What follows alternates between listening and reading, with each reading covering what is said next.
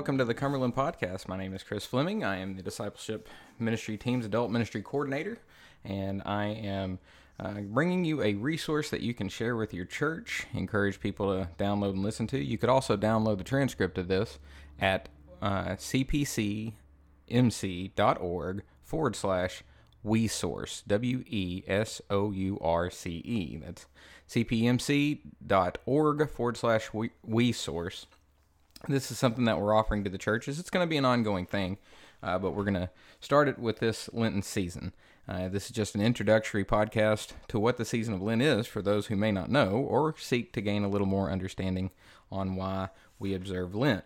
We're going to have a special guest at the end of the podcast today, and that is going to be my daughter, Hannah, and she is going to share with us her memories of Lent. She grew up in a um, Baptist church that did not observe any of the traditional holidays of the church. And uh, I'm just going to ask her a couple questions on uh, what Lent has meant to her, how she observes it, these kinds of things. So stay tuned for that because I'm looking forward to doing it. So we come now. What is Lent? Lent is a 46 day period which most Christians in the church observe. It's part of the liturgical calendar. It's a common misunderstanding that Lent is simply a 40 day period, but the reason for the difference is that Sundays aren't counted in the days of Lent because Sundays are, quote, little resurrection days. So you can break from your fast on Sundays of Lent. So praise God for that.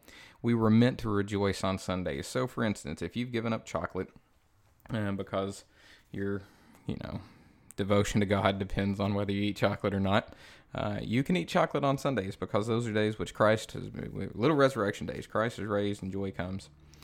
Lent comes from the Old English word Lenten, which means lengthen. It is the spring season when the days begin to get longer.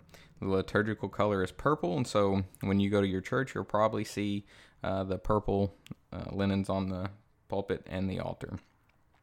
Now, if you're being an, an, an observant Cumberland Presbyterian, you might also notice that we use purple during the season of Advent. Advent is also a 40 day period before Christmas, but the difference is one of moods and intention in Advent and Lent. Advent is the joyful expectation of the coming of the Messiah to save us from our sin. Lent, kind of on the other end of the spectrum, is used for a time of repentance and introspection as we meditate on the sufferings of Christ on the cross for our sins. Lent is about recognizing and embracing one's mortality and acknowledging the sinfulness that marks this earthly life. Since Christians believe that Jesus' resurrection foreshadows the resurrection and the renewal of the whole world at the end of days, Lent is a time to reflect on our sin and the things that keep us away from that life abundant that He promises. We mourn death and brokenness, and we anticipate the day when this broken world will be healed in Jesus Christ. So Lent begins on Ash Wednesday, which I believe is March 6th this year, and it ends on Easter morning. So Lent includes all of Holy Week with the holy days of Maundy, Thursday, and Good Friday. The 40 days of fasting is patterned on the 40 days of Christ that he went into the wilderness after his baptism. Scripture says he was led in the wilderness for 40 days where he fasted, prayed, and was tempted by Satan. And Christians have used this pattern for their practices of Lent throughout history. It's been modified throughout history, and people observe Lent in many different ways and in different cultures. So, when did Lent kind of officially start? Well, a period of fasting before Easter was widespread in Christian practice by the early mid second century, so um, 120, 130 AD, very close to the to the the original church. Best we can tell is that um, people fasted for two days or for 40 hours at the beginning, but that fast time varied greatly from region to region. Some cultures kept a six day fast, others as much as three weeks and it was after the Council of Nicaea in 325 that the fast eventually became the 40, 40 days, uh, and then it became uniform throughout Christendom. During the season of Lent, many churches celebrate with different forms of worship, and they observe certain traditions that's been passed on from the traditions of the early church. Uh, lots of Christians already do this, but uh, I instituted in our church during the time of Lent the practice of the daily office. The daily office is the practice of regular times of prayer and worship. Now, you've probably heard that Muslims pray five times a day, and that sounds like a lot. But our Jewish ancestors and early and medieval Christians prayed seven times a day. In our modern times, most people will follow a cycle of the daily office that includes four times of prayer morning, noon, evening, and night. You can access a daily prayer app from your cell phone by searching for Presbyterian Daily Prayer. Or, if you'd like, you could sign up for the evotions that are delivered by our denomination each morning uh, by visiting cpcmc.org forward slash evotions. So again, that's cpcmc.org forward slash evotions. That's E V O T I O N S. Think of devotions, but take off the D. You can use those to begin each morning or evening, however you want to use them. So, the practice of the daily office, some people take up. Uh, another thing that's very common in churches, it is Catholic with the little c, it's the uh, universal, is the practice of Ash Wednesday. Ash Wednesday is the first day of Lent and the occasion when many Christians observe what is called the imposition of the ashes. Now, in Protestantism and evangelicalism, Ash Wednesday kind of fallen out of uh, favor in the past, but it's making a really hard comeback. It's on the rise in evangelical churches, and for good reason. Uh, two scripture texts for the observance of Ash Wednesday. First is Genesis chapter 3, verse 19. Says, By the sweat of your brow you will eat your food until you return to the ground, since from it you were taken. For dust you are, and dust you will return. And then Ezekiel chapter 9 says this Now the glory of the uh, the glory of the God of Israel went up from above the cherubim where it had been, and moved to the threshold of the temple. Then the Lord called to the man clothed in linen, who had uh, a writing kit at his side, and said to him, Go throughout the city of Jerusalem, and put a mark on the foreheads of those who grieve and lament over all the detestable things that are done in it. And as I listened, he said to the others, Follow him through the city, and kill without showing pity or compassion. Slaughter the old men, the young men and women, the mothers and the children, but do not touch anyone who has the mark. Begin at my sanctuary. So they began with the old men who were in front of the temple. So that's kind of some of the basis as to why we do the Ash Wednesday um, observance. Biblical characters that sat in ash or spread ashes on their head include Job, Jonah, Mordecai, Tamar, and Abraham.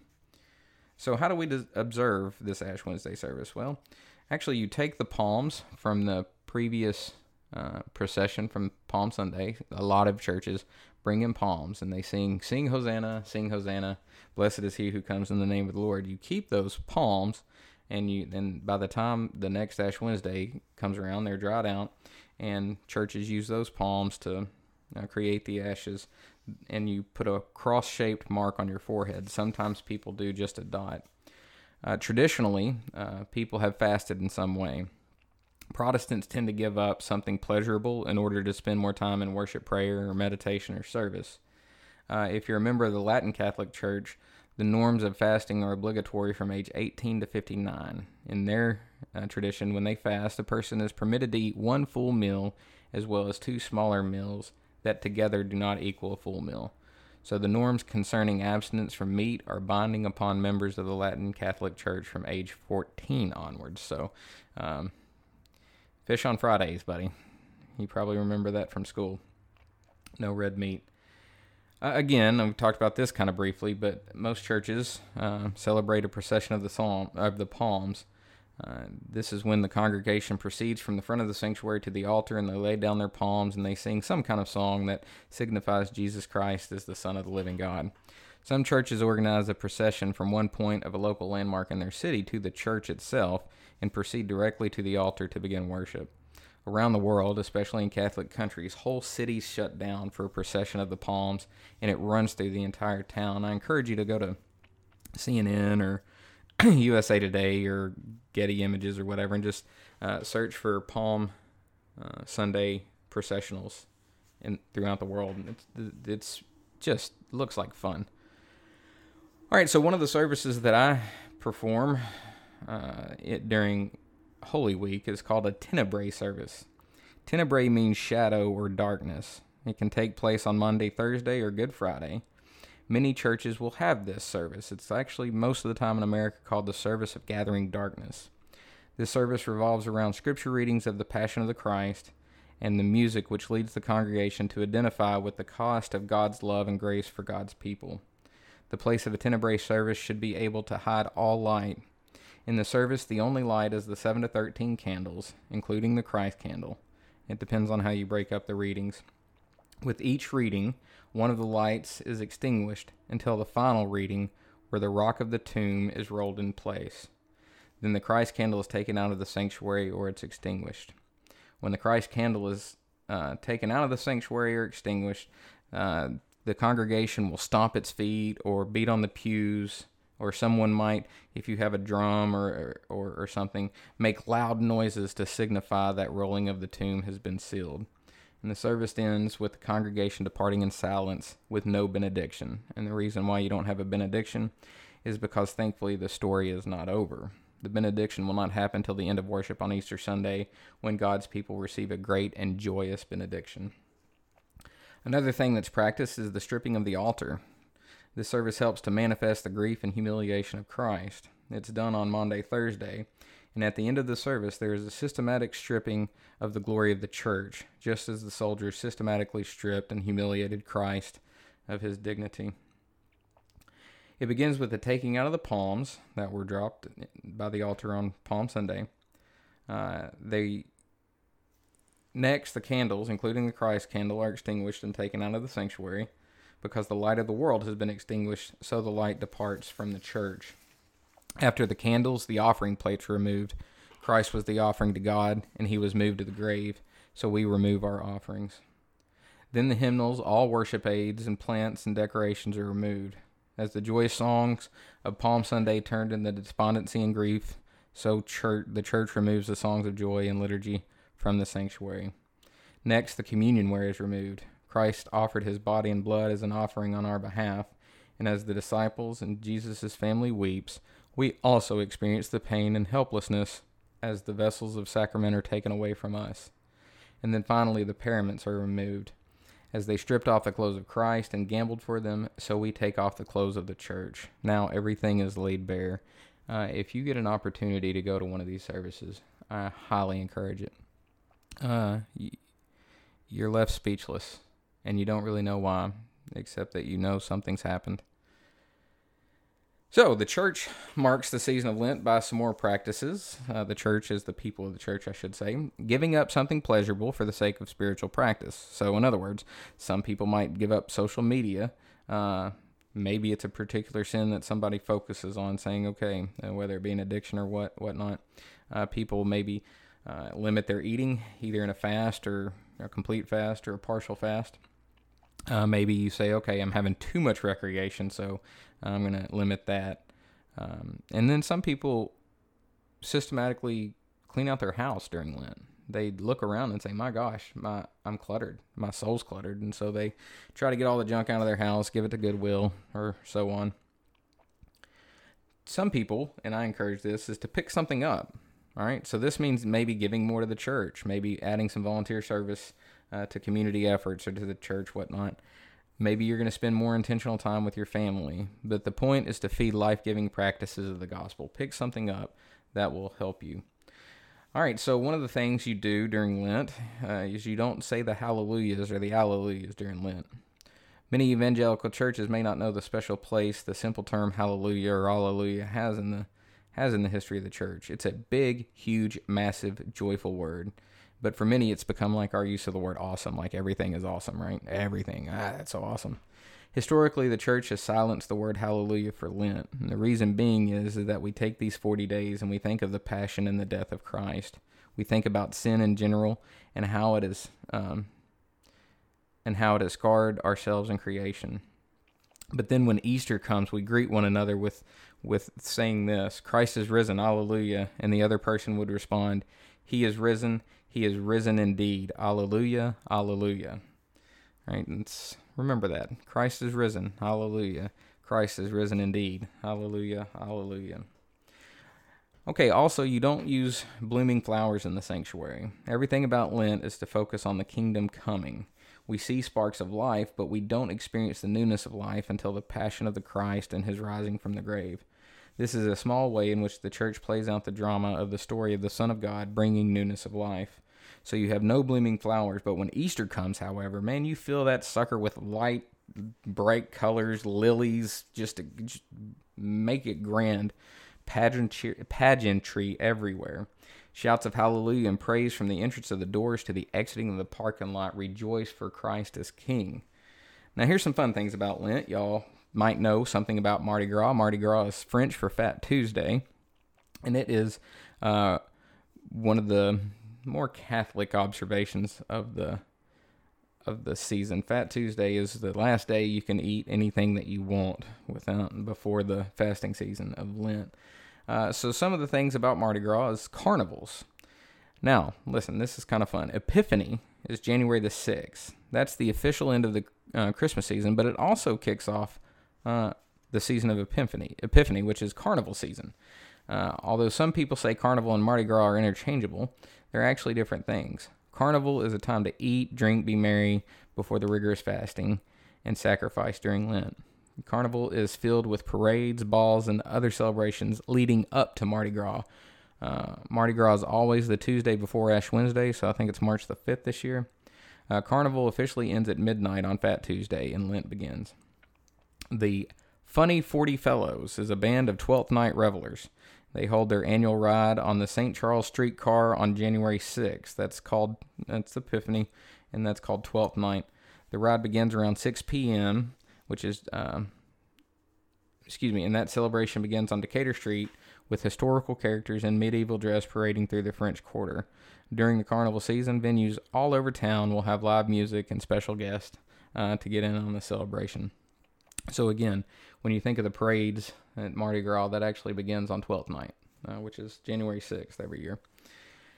One of the cool things I've introduced to my family that uh, I try to do every year is the king cake. Okay, so again, uh, this is kind of associated with Mardi Gras. A king cake is something similar to a coffee cake, but it contains a little baby Jesus that's baked inside the cake. The king cake tradition is thought to have been brought to New Orleans from France in 1870. And so this king cake is this oval shape, like I said, cross between a coffee cake and maybe a French pastry. And it's very rich in its symbolism as well as flavor. It's decorated in the royal colors of purple, which signifies justice, green for faith, and gold for power. These colors were chosen to resemble a jeweled crown honoring the wise men who visited the Christ child on Epiphany. In the past, such things as coins, beans, pecans, or peas were also hidden in each king cake uh, because uh, plastic sometimes melts when you get too hot.